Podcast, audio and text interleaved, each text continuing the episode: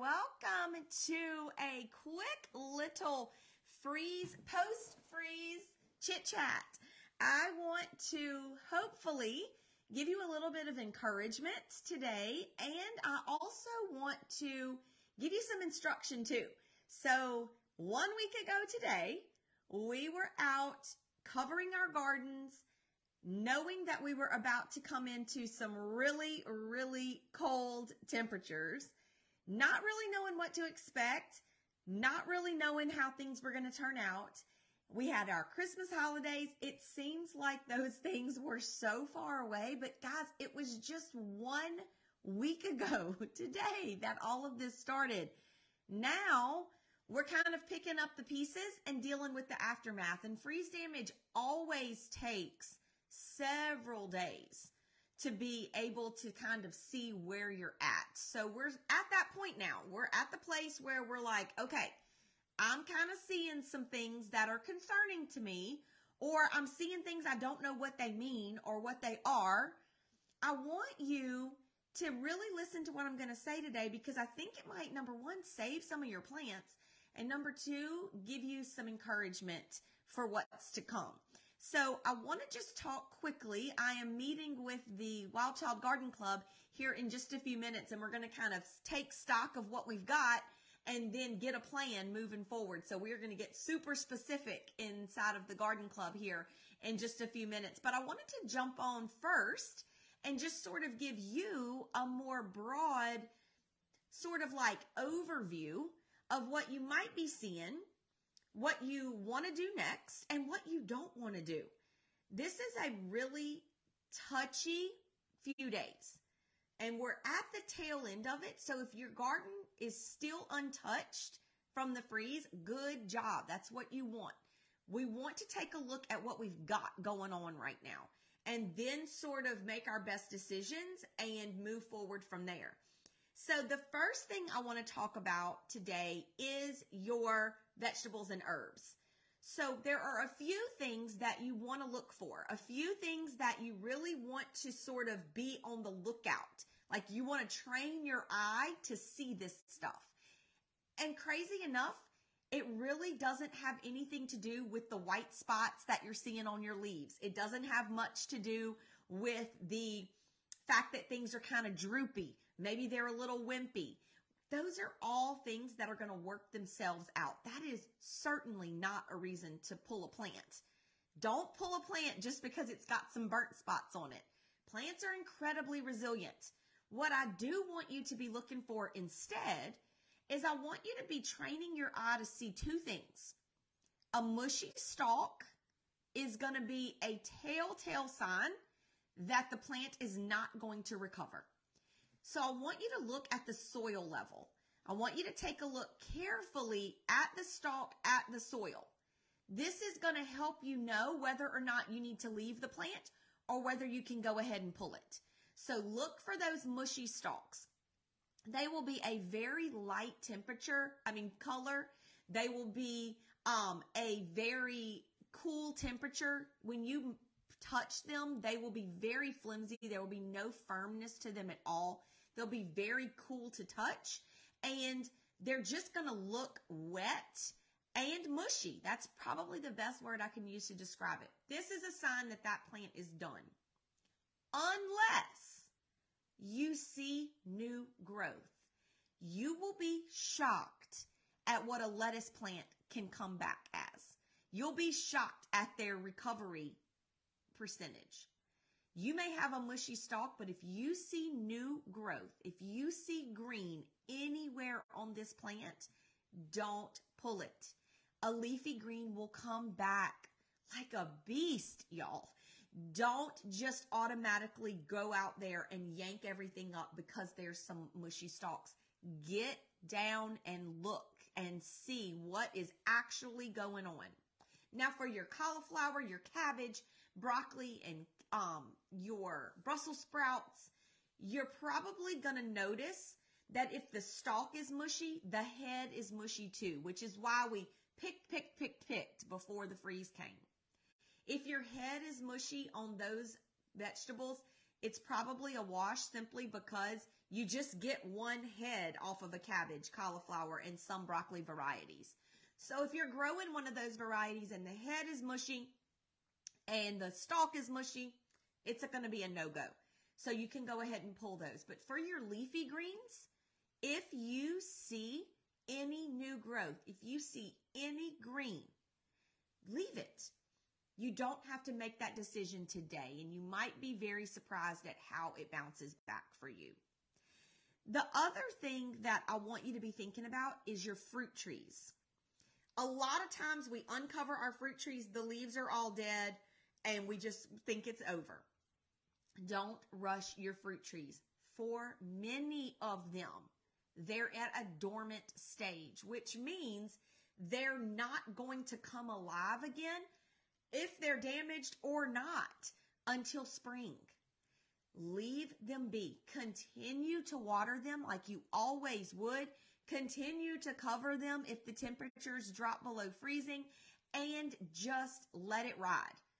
Come spring, take another look at them and really kind of look and decide whether or not there's any green new growth. Here's a trick to how to do that. Take your fingernail and scratch the stalk. If when you scratch the stalk, there's green, your plant is alive. Your citrus tree, your blueberry bush is alive. Don't, d- don't dig this one up before you do that because it's going to look dead all the way until spring simply because it's dormant. You could be digging up a tree that's perfectly fine. Could you imagine? So don't do that. Come spring, scratch the stalk. If it's green, let her go. If it's not green, you can go ahead and dig it up. But for now, you're just going to keep on business as usual. You're going to keep watering, you're going to keep covering, and hopefully come spring, it's going to bounce back for you. Keep that in mind. It's not just a death certificate, right? A broad spectrum, the garden and everything I've ever grown in my entire yard is gone. That's not the case. That's not the case. Some of these plants are way more cold hardy than you may realize that they are. Some of them are going to come back. So remember, we're looking for new growth. We're looking for any sign of life. If you want to go out and scratch the trunks of your citrus trees right now to see, go ahead. We're looking for signs of life. And if we see any, we're not removing. But sometimes there are going to be plants that have suffered extensive damage. Cauliflower is very dramatic. So she is not going to just be standing proud and tall right now. Even if you covered, even if you added tarps, even if you added leaves, even if you added lights, she's not going to just bounce back. She's going to take a minute, but she still may if your heads are not mush. Give the garden time. And also, while you're waiting, start to really take care of your garden. Make sure it stays watered well. Go ahead and give them a good feeding. These things will help them bounce back. And even if you have to let go of some of your plants, even if you have to say goodbye to some things, that's okay. Remember that in the garden, death equals life. Something has to die in order for something else to live. That's the way it goes, both in the garden and in our own lives too. Keep that in mind as well. Don't just get into a negative spiral or some sort of, you know, funk about the fact that your garden is done for, for fall and winter. It may not be. And even if it is, I have three ideas for you to get yourself through until spring. So even if you did, decided not to cover, we have ladies inside the garden club who literally said, it's Christmas weekend. I have a lot going on. My garden is on her own and I'm happy. I've harvested so much and I'm happy if I don't get anything else out of her. If that is you and if that is how you feel right now, that's okay too. Keeping in mind that your garden is your garden will really help you reconcile that decision. It was not the wrong decision. It was the right decision for you. And now I want to give you three things that you can do while you're waiting for spring. The first is that you can go ahead and document everything that you see in your garden and everything you experienced. This is going to be really, really key for you because here's the bad news. The cold weather is not over. So it's going to be important that you document this because if you're anything like me, life is going to happen and you're not going to remember what that low was. You're not going to remember how many days it was cold. Go ahead and document all of those things. Document your low, document the duration, document your method of protection, whether or not it worked, what you would do differently, what didn't go as you had planned. Document all of that. Because when we get to another round of this, you're going to want to know and it's going to help make your work in the garden much, much easier. So make sure you've documented everything.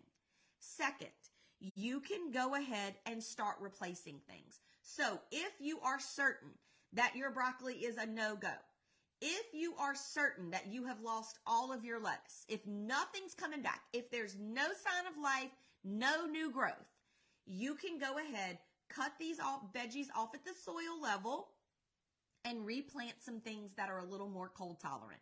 I recommend planting collard greens. I recommend planting maybe even some garlic and onions on the edges of your beds if you haven't planted garlic and onions yet. You want to plant some things that are going to be okay in the cold. And collards are excellent because they don't mind the cold at all. They look gorgeous in the beds and you can harvest them all the way through until spring and enjoy some nice collard greens all winter long. Maybe you want to go ahead and replant your lettuce. Absolutely do that. You can plant all of these things by seed right now. So plant some more lettuce. If you plant lettuce today, you'll be harvesting lettuce by the end of January. Continue replanting. Think of things that you could plant in your garden that maybe you didn't save room for. Maybe you were like, no, collard greens, I need too many of them for what I want to do and how many people I feed, so I'm going to skip them all together. Now would be a great time to plant a bed of collards if you've got an empty bed. It would also be a really good time for you, number three, to start dreaming of spring. It would be an excellent time for you to just say thank you to your garden. We thank our gardens inside the Wild Child Garden Club. Does that sound crazy to you? It shouldn't. We thank our gardens for what it has offered us and how much it has provided for us. Compost everything and look forward to spring. You can do this by starting to peruse the seed catalogs. If you're anything like me, your mailbox is full of them and I love it. I will sit down with a glass of afternoon tea and just fold down pages like a crazy person. I love it. Peruse the seed catalog. Start dreaming of the things that you want to grow that maybe you didn't grow last year. Maybe you were too afraid to do something. Maybe this is your year. Start going ahead and looking towards spring and dreaming of spring. Go back through your camera roll. Look back at March and April of 2022. That will inspire you so much for 2023. Go back and look and see what all you grew. What did your garden look like in March? What did your garden look like in February? Spring is on her way, guys. And really and truly, it is the perfect time to get excited about it. I'm ready for spring for sure. I want you to start getting excited for what is to come. And if you're already excited about spring, if you're already looking forward to it, why not start some seeds? In South Louisiana, we typically will start seeds the first week of January so that we can be ready to plant the first week of March. Jump in with us in the Success with Seeds course. This is a Facebook pop up course that is completely free and you will get step by step instructions to help you plant seeds for spring and be successful with it. Starting seeds indoors is so much fun. And inside of this pop up course, we're going to take you all the way from choosing your seeds and buying your supplies and equipment to transplanting them into the garden. It is a fun, fun way to spend these dreary winter months. So start some seeds. Start small. You don't have to plan that you're going to do your entire garden from seeds, but maybe just a couple of packs. would get you excited and keep your hands busy during these winter months. So I encourage you, join us over there. We are getting started now and we officially will plant our seeds on January 8th.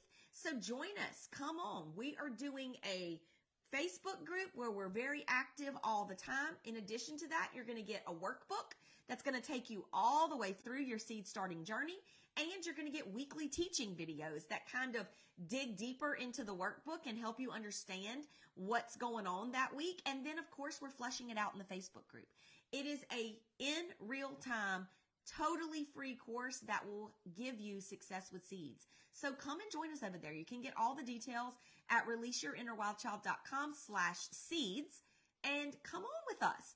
If you're looking for something to keep your mind on the garden, but you're really feeling like you've lost everything out there and now you're just going to kind of be twiddling your thumbs until March. No, no, no. You don't have to do that. Start dreaming of spring. Replant those empty spaces with leafy greens that are cold hardy and start some seeds. You will really find that you will be so inspired for spring. And it's not that far away, guys. We're about to embark on a brand new year, new growth, new communities, and new fun things to do. Don't let the drudgery of this one freeze event take your joy out of gardening. Don't do that. You can always throw out some collard seeds and get that garden back green again very, very quickly. And collards, again, are super, super cold hardy. That is what my hope is for you. My hope is that you stay inspired. My hope is that you remember why you're gardening in the first place. My hope is that you're thankful for all that you've picked already. But my hope is also that you don't give up too quickly. I want you to go and take a look. Look closely. Train your eye to see a few things. Mushy stalks, new growth. If you've got a mushy stalk, it's probably a goner. If you've got new growth, it's probably alive. If you can keep that in mind and start dreaming of spring by looking through your camera roll, by perusing those seed catalogs, and by joining us in Success with Seeds and trying your hand at seed starting this year, I really think that this event will just become one of those things that we say in the garden club all the time. We say, that's gardening. And it is. And we wouldn't have it any other way. So get busy and don't forget to document what has happened in your garden over the last week. It was just seven days ago, guys. Just a week ago. It feels like a lifetime ago, but it was just seven days ago. Document, look through your camera roll, get excited for spring, and then train your eye to look for mushy stalks and new growth.